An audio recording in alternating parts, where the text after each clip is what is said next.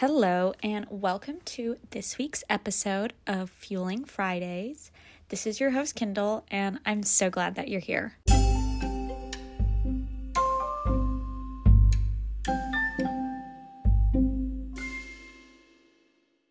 So, first off, I want to say I'm so sorry for missing an episode last week.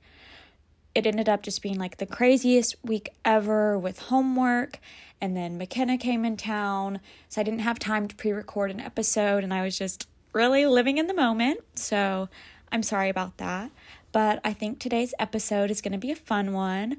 We're going to be doing a little Q&A. So hopefully you get to know a little bit more about me and then also I'm going to try to do my best to give a little bit of advice. So, let's hop right in. Okay, I'm going to start off with just a super casual question and someone asked me, is the Nespresso worth it? Yes, literally a thousand percent it is worth it. So if you don't know my little like famous iced coffee, not famous, it's just the iced coffee I have every day, is I use the Nespresso Bianco Leggero pod and then I cold froth almond milk and either like vanilla or caramel syrup. And I just use the Torani brand. I don't know how to say that. but that's the brand of syrup I use. So I froth those together and then pour it in with the Bianco Leggero pod and add ice and top it with cinnamon. Favorite coffee ever. And so that's Nespresso coffee.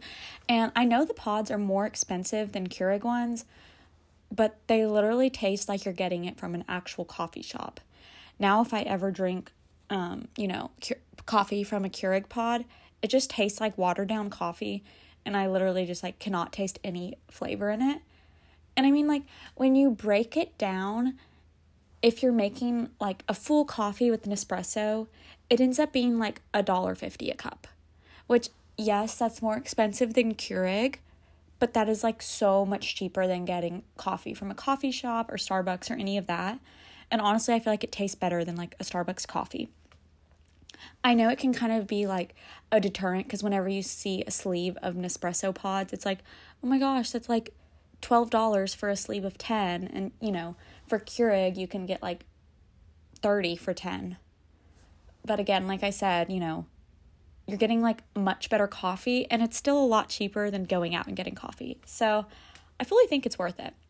I would definitely recommend investing in it. So, my next question is how I started recovery. And I get this question all the time, or I get people DMing me saying, like, I really want to start recovery, but I just don't know how. Like, how did you do it? So, here's my answer. Honestly, there really is no special way or trick or anything to like make starting recovery easier. You honestly, like, you just have to start. So, I think a way to think of it is if you really want to go swimming, okay? And so you're getting in the pool, but the water is a little cold. But you know you really want to go swimming. So maybe you're watching the water for a while and you're waiting and waiting. You're like trying to work up the courage to get in. You're like, okay, I'm going to get in, but it's just too cold. I don't know if I can. Well, the water's not getting any warmer while you wait, is it? So, like, what are you waiting for? Like, I know you're waiting for like the courage to get in, but like nothing is actually going to change. So that's like similar to wanting to start recovery, but you're just waiting and waiting and waiting to start. Like for me, I wasted so much time like waiting to start recovery because I knew, okay, I need to change, but then I was just waiting. But there wasn't even anything that I was waiting for. So it's like that waiting would have gone on indefinitely because it wasn't like, okay, I'm waiting until this exact thing happens and then I'm going to recover. I'm going to start recovery because was always a moving target. You know, you tell yourself, okay, when this happens, I'm going to start recovery. Well, then that thing happens. You're like, okay, actually, no, that's not that bad. When this happens, I'll start recovery. You know, so you're just like always finding a reason to push it back farther and farther and farther. So, you know, then maybe you, back to the pool analogy, if you slowly, you know, get in the water, maybe you can like take one little step in, but then, oh, it's cold, so you jump out really fast. Or maybe you take two steps in, but then it's too cold, so you like jump out or like you bob up real quick. It's the same thing with recovery. If you just kind of start like halfway recovery, then you know, you might start a little bit, still restrict a little bit, you know, like, okay, I'm going to challenge some fear foods, break some food rules if I still let myself, you know, hold control in this area. You know, I'll let myself challenge a fear food if I eat super safe the rest of the day. You know, that's still restricting. Just because you ate a fear food doesn't mean you're not restricting. And so then, you know, you're basically, you know, taking a little step into the pool and then jumping right out. Because whenever you're doing that little thing where you're like trying to recover but still holding on to control or, you know, making um, like excuses or justifying things, you're just going to keep st- staying stuck in the cycle of restricting. But if you just jump into the pool, you know, just you take the plunge and then you're fully submerged in the water, that's when it starts to feel warmer. You know, like if you've ever jumped in a pool, the water doesn't start to feel warmer until you're fully in the water. And I feel like that's how it is with like recovery. Like it doesn't start to get easier until you are fully in it. Like you just have to take the plunge into the deep end. And I mean, the only way out is through. I say that all the time. Like, the only way to recovery is by going through recovery. And I know it's going to be really hard, and like, there's going to be a lot of days that you're going to want to quit. But quitting just makes it harder to start again. Because it's like, quitting isn't going to make it easier the next time. You know, if you're like, okay, I've been recovering for a few weeks now, but this is just too hard, I have to stop. Do you think it's going to be easier the next time around?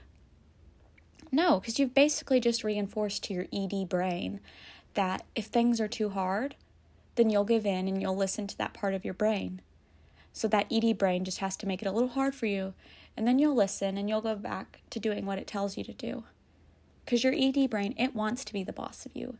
It wants to be in control and conchar- in charge. So, you know, any chance it gets or that you give it, it's going to take. So just don't even let that little part of your brain see that, you know, you're going to revert back or whatever it is. So honestly, I just think it's better to challenge yourself as much as you possibly can, no matter how much it stresses you out, even if it makes you cry while you do it or afterwards, whatever it is, you just have to do it.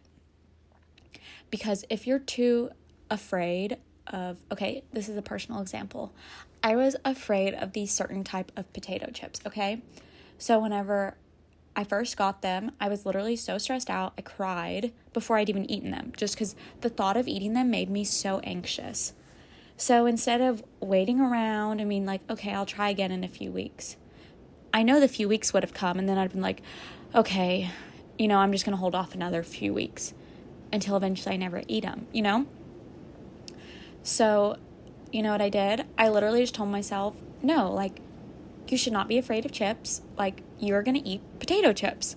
So, with lunch, I had just a few potato chips, just, you know, to like tell myself, like, you can eat these. And then after that, for like the next few weeks, I would eat, pack these potato chips with my lunch or eat them as a snack, like as often as possible so I could normalize them. No matter how much it stressed me out afterwards or made me feel guilty, I knew the only way to not feel that guilt anymore was to feel the guilt, but then keep eating them. You know, so say if I ate them on Monday and I felt really guilty after eating them, then if on Tuesday I didn't eat them, then my brain is like, okay, all I have to do is make her feel guilty and then, you know, she'll listen. She won't do it. So, no, if I ate them on Monday and felt really guilty, then on Tuesday I need to eat a little more. You know, like push the limit.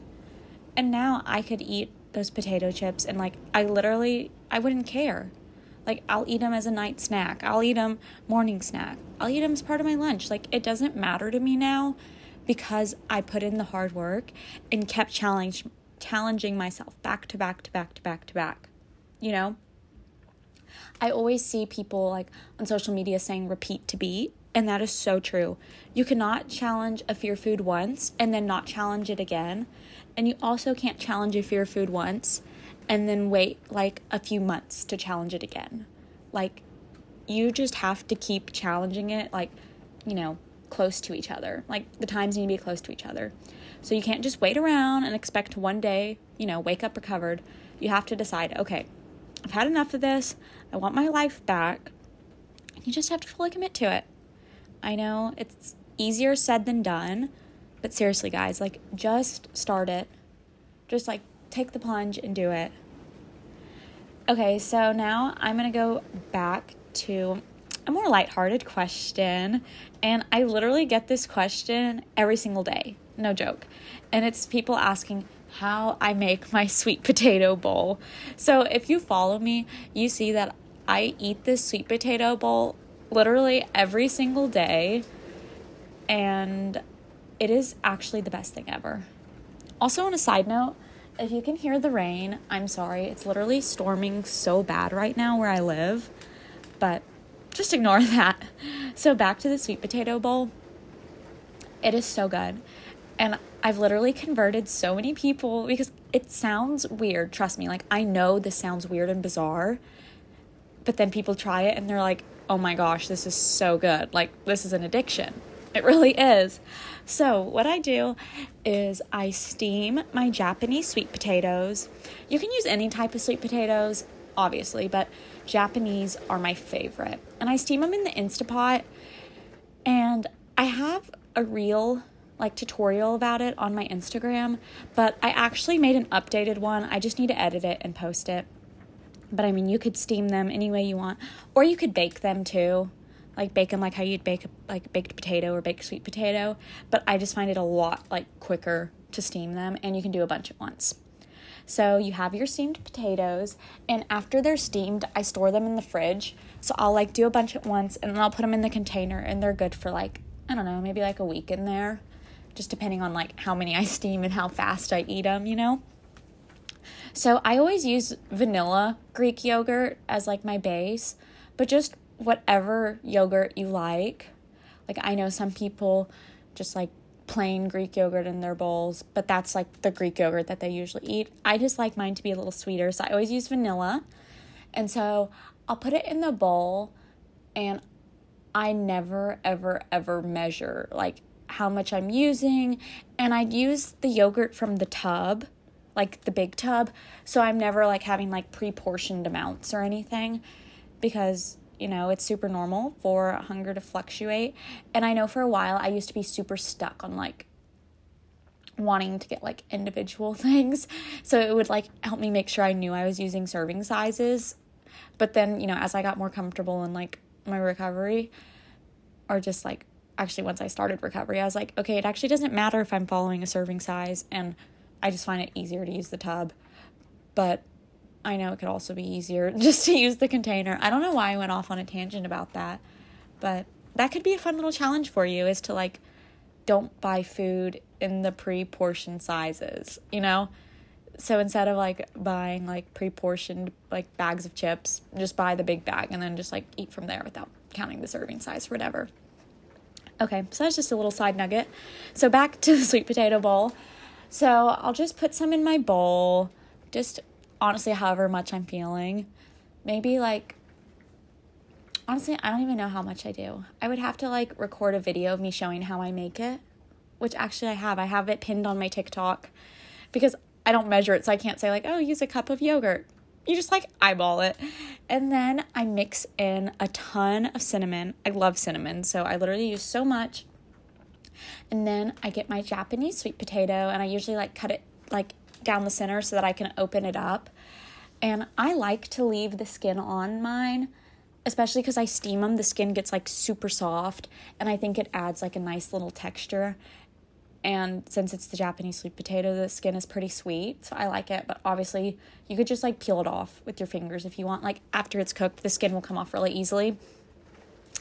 And then I get a big fat spoonful of peanut butter like I literally always add so much peanut butter. And then I usually add a little bit more peanut butter. And then you just like kind of mash it all together with like a spoon or a fork and just like stir it all up till it's all mixed in. And that's it. It's literally so good. And I love having it for breakfast in the morning, like before school, because it's so easy to make. Because like I've already steamed my sweet potatoes So all I had to do is just like scoop yogurt and peanut butter and cinnamon and like toss a sweet potato in there and mix it together. I'm like not having to cook anything or like really prepare anything. So that is that. If you haven't tried that, literally, I'm going to force you to try it because it is so good and so many people can attest to that. So if you've never tried it before and you try it, please let me know or like post on your story and tag me because that's always so exciting for me when people are try it try it and they're like, "Oh my gosh, this is actually so good." Because like I know it sounds so weird and gross, but it literally is so good, okay? Okay. So, for my next question, someone asked how to stay motivated. So, I think that making a list and like literally writing out the reasons you want to recover is super helpful. Now, you need to make this list on a day that you're like feeling super motivated and you're really wanting recovery. And so, whenever you're struggling, you can look back on this list and see, okay, why am I wanting to recover?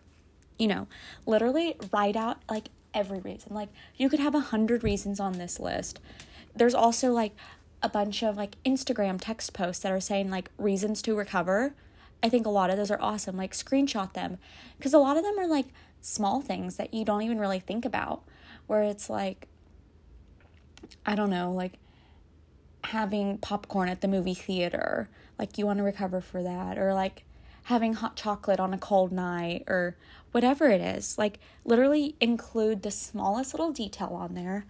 And I included reasons that like varied from things that like I currently wanted to experience, like, okay, like I want to eat without guilt, or you know, I want to eat what I want to eat, or things that you missed out on and that you like no longer want to miss out on. So, like, okay, I don't want to miss out on any more family dinners, or I don't want to miss out on any more holiday meals.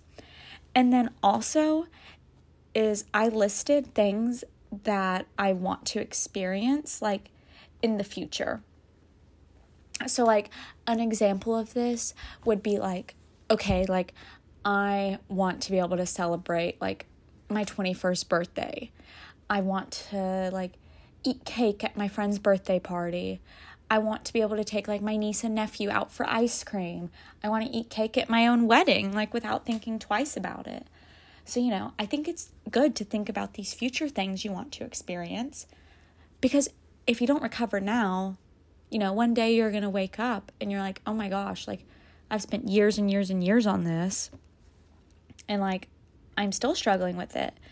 So I think kind of just like reminding yourself, like, okay, if I don't start like recovery now and like fully committing to it, then 10 years from now, I'm still going to be dealing with the exact same thing. You know, I'm going to be at a different point in my life then, and I'll still be struggling with this. Like, do I really want that? No. So, you know, you just need to start now. And then, whenever you're like tempted to go back to restricting or how things were, you know, maybe you're missing your old body or whatever it was, or the control, you just have to remind yourself literally how miserable you were, how deep of a hole you were in. And you literally just need to think of every single possible bad thing from like having your eating disorder so that you never want to go back. Because I know on days when you're like having bad body image, it can be easy to think like, okay, I just need to go back to like how it used to be.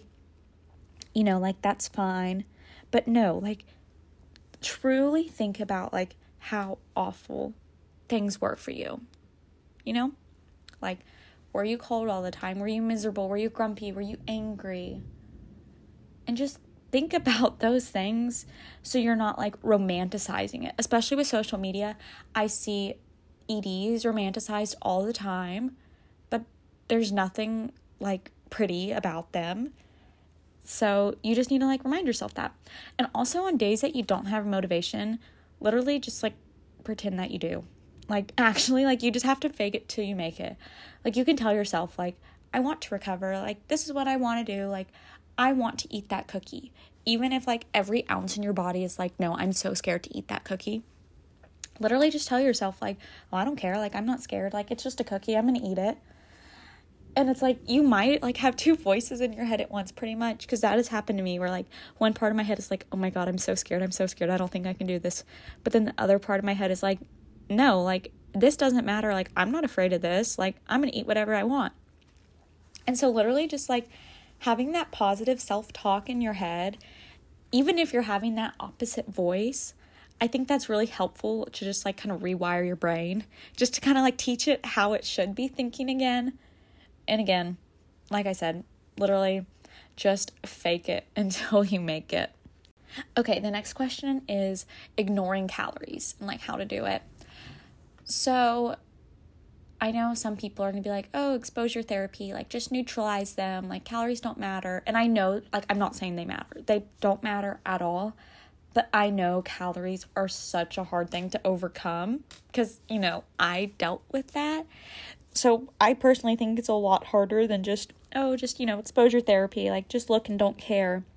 I think, you know, that could be great later on in recovery. But at the beginning of it, I really feel like that could just set you back and kind of deter you.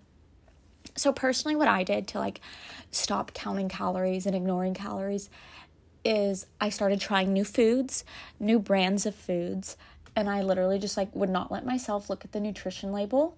And if I felt like, you know, I was maybe going to be tempted to look at it, I would maybe like ask one of my parents to like scratch out the nutrition label with the sharp with the Sharpie or I would get just like a giant piece of construction paper and just glue it glue it over the label. And I did that even with like a lot of foods that I like had all of the nutrition information memorized for is I still like taped up the nutrition label just so I would get out of the habit of like looking at it so I could like kind of like untrain my brain to see that I like needed to look at it. So it literally didn't matter if I knew exactly what the serving size was or what every like every gram of fat was in like this certain food. I would just, you know, cover up that label so I would get out of the habit of looking at it every time I ate it. And then that just kind of, you know, like carried over into other foods. And I also like made myself stop counting my food. So like if a serving size is X amount of whatever food, then I wouldn't like allow myself to like measure it in any way so that I could follow the serving size. You know, so like I wouldn't use any measuring cups, measuring spoons. I wouldn't count it out or, you know, whatever it was. And for some things, like, I'm trying to think of like a specific example. Not one like really comes to mind, but for like certain foods, I would like force myself to like go over the serving size. Not by like measuring it or anything, but like you know, you know in your head what a serving size looks like if you've been counting calories for a while. And so I would literally just like force myself, like, okay, you're gonna eat more than the serving size, and like you're to be okay. And that kind of helped me like not be able to like mentally track the calories as well. You know what I mean? And I also think, you know, just letting other people prepare your food and like not being around when they're prepare- preparing it really helps you like not count the calories. So like if your mom's making dinner, don't sit right like by where she's cooking and like watch every single ingredient that she puts in and whatever. I mean, now I like don't care, so I'll sit in the kitchen and I'll just like do homework or whatever. But you know, it doesn't like matter to me to see it now. But before, if I would be in the kitchen when she was cooking, I would literally be watching her like a hawk, seeing everything that she was doing, and like kind of like mentally keeping track in my head, like, oh my gosh, she added oil to that, or she added that much, like she added th- a cup of this.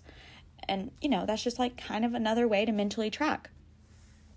And then my last like little piece of advice for ignoring calories is if you're at a restaurant that has calories on the menu, which I literally think is the worst thing to ever exist. I actually hate it so, so much. I just feel like my biggest piece of advice for that is to, you know, have someone else read the menu for you. Or if there's a way that you can find a calorie free menu. But honestly, I think it's better just to have someone read the menu for you. Because a lot of times, if you're looking for a calorie free menu, you're just going to end up seeing all the calories. And you know, those numbers are going to stick in your head. So I say have someone, you know, read the menu for you, you know, pick what you want.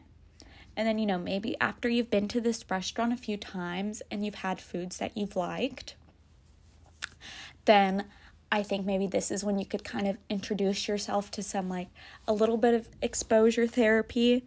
Like, for example, I go to this taco place and it has the calories on the menu.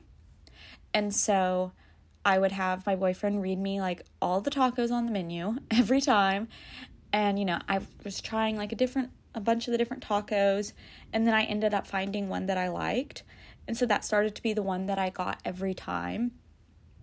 And so, you know, I didn't even like have to look at the menu anymore. But I've gotten it so much that now, whenever I do see it on the menu and like if I do see how many calories are in it, I'm just like, okay, I actually like it doesn't matter because I've eaten it so many times and I've survived. I'm still here. I'm just fine.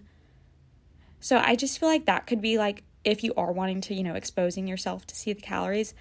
I feel like eating there a few times without knowing the calories so you can know some meals that you like. And even like you could have um like you even have an accountability partner. Like if you think knowing the calories is going to make you maybe back out of what you get, whoever you're going with, you need to tell them, like, okay, like, I'm either gonna get this or this, you know, like before you see the calories on the menu and be like, if I say I'm getting something besides those, like, literally yell at me, don't let me do that. So then that way, you know, if you do see the calories and you're like, oh my gosh, that's more than I thought, I need to get something else. So that person can kind of be like, no, you said you were gonna get this, like, that's what you actually like and want, that's what you need to get. I feel like that's kind of a way to go about it but obviously, if that doesn't work for you, then, you know, don't do it. and then, next little lighthearted question is my favorite Harry Styles song.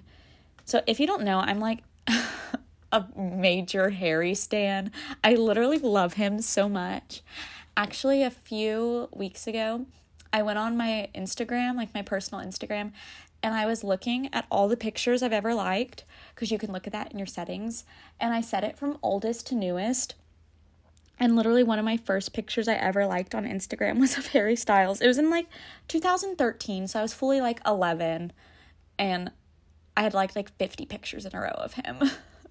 so, yeah, there's that. But my favorite Harry song, oh, it really depends what mood I'm in. I I love She so much. It's so good. I love the instruments in it and just like the actual like music part of it. It literally is so amazing. I also really like Sign of the Times. I know that's like a super basic song, but it just like makes me cry every time. and then of his newer stuff, I feel like I really like probably Late Night Talking or I don't know. I feel like late night talking or Grapejuice, maybe. They're all so good. It's like really hard to pick. Oh, and my favorite unreleased song, Medicine. It is so good. I wish that man would release the song, but oh well. Anywho, I'm really trying to go to his final show in LA. So if you're hearing this right now, please manifest for me that I'll get to go. Okay, and then I think the last question that I'm going to do, because I've kind of been talking for a while, is how to talk to your parents about it. I know this can be like super scary to talk about people in, you know, in real life about this, especially because, you know, if you don't struggle with disordered eating or eating disorders, it can be really hard to understand. Because before I ever had an eating disorder, I didn't understand it, and you probably didn't either. Like, unless someone in your family had it or you were like exposed to it. Like, before I had an eating disorder, like I never understood like why would someone not want to eat? Like how do you not like food? You know, like that's what I would think. But now I know it's so much more to that. So personally what I did is I literally wrote out my entire journey of like what I had been going through, what I'd been dealing with, and I pretty much just like put it in a little timeline and then I just read it to them because I knew like I was going to be all over the place. So I kind of just like started like okay, around this time, I, you know, had this idea. And then I thought, you know, I thought I was being healthy and then this and whatever, whatever. So I did that. And then after that, well, actually, before I like while I was writing it down, I researched articles from like professionals that I trusted and are good sources that I felt were like pretty similarly uh, sim- similarly aligned with my experiences and like what I was going through. You know, where these professionals were like talking about what it is and like what it does to you and all of that. And so then I shared those articles with my parents to help them understand better. And then anytime I saw like a good infographic or post or anything on like Instagram, I would also like share that with them that I felt like was informative or, you know, I would see posts about like, you know, six things that people with eating disorders want you to know or like four things that are, you know, you wouldn't expect for some from someone with an eating disorder or whatever it is. Because most likely your parents aren't going to know very much about EDs or fully understand them. So I just feel like trying to educate them as much as possible helps them to be more understanding and also, like, I think for the most part, like most people, your parents have good intentions. So, you know, if they say something triggering or that bothers you or whatever, just know that they're trying and you know, if if they don't like if they haven't had the struggles that you're having, they're not going to understand why that's triggering for you. So, just be patient with them and try to, you know, educate them and explain to them when you can. And yeah, that's how I talked to my parents about it.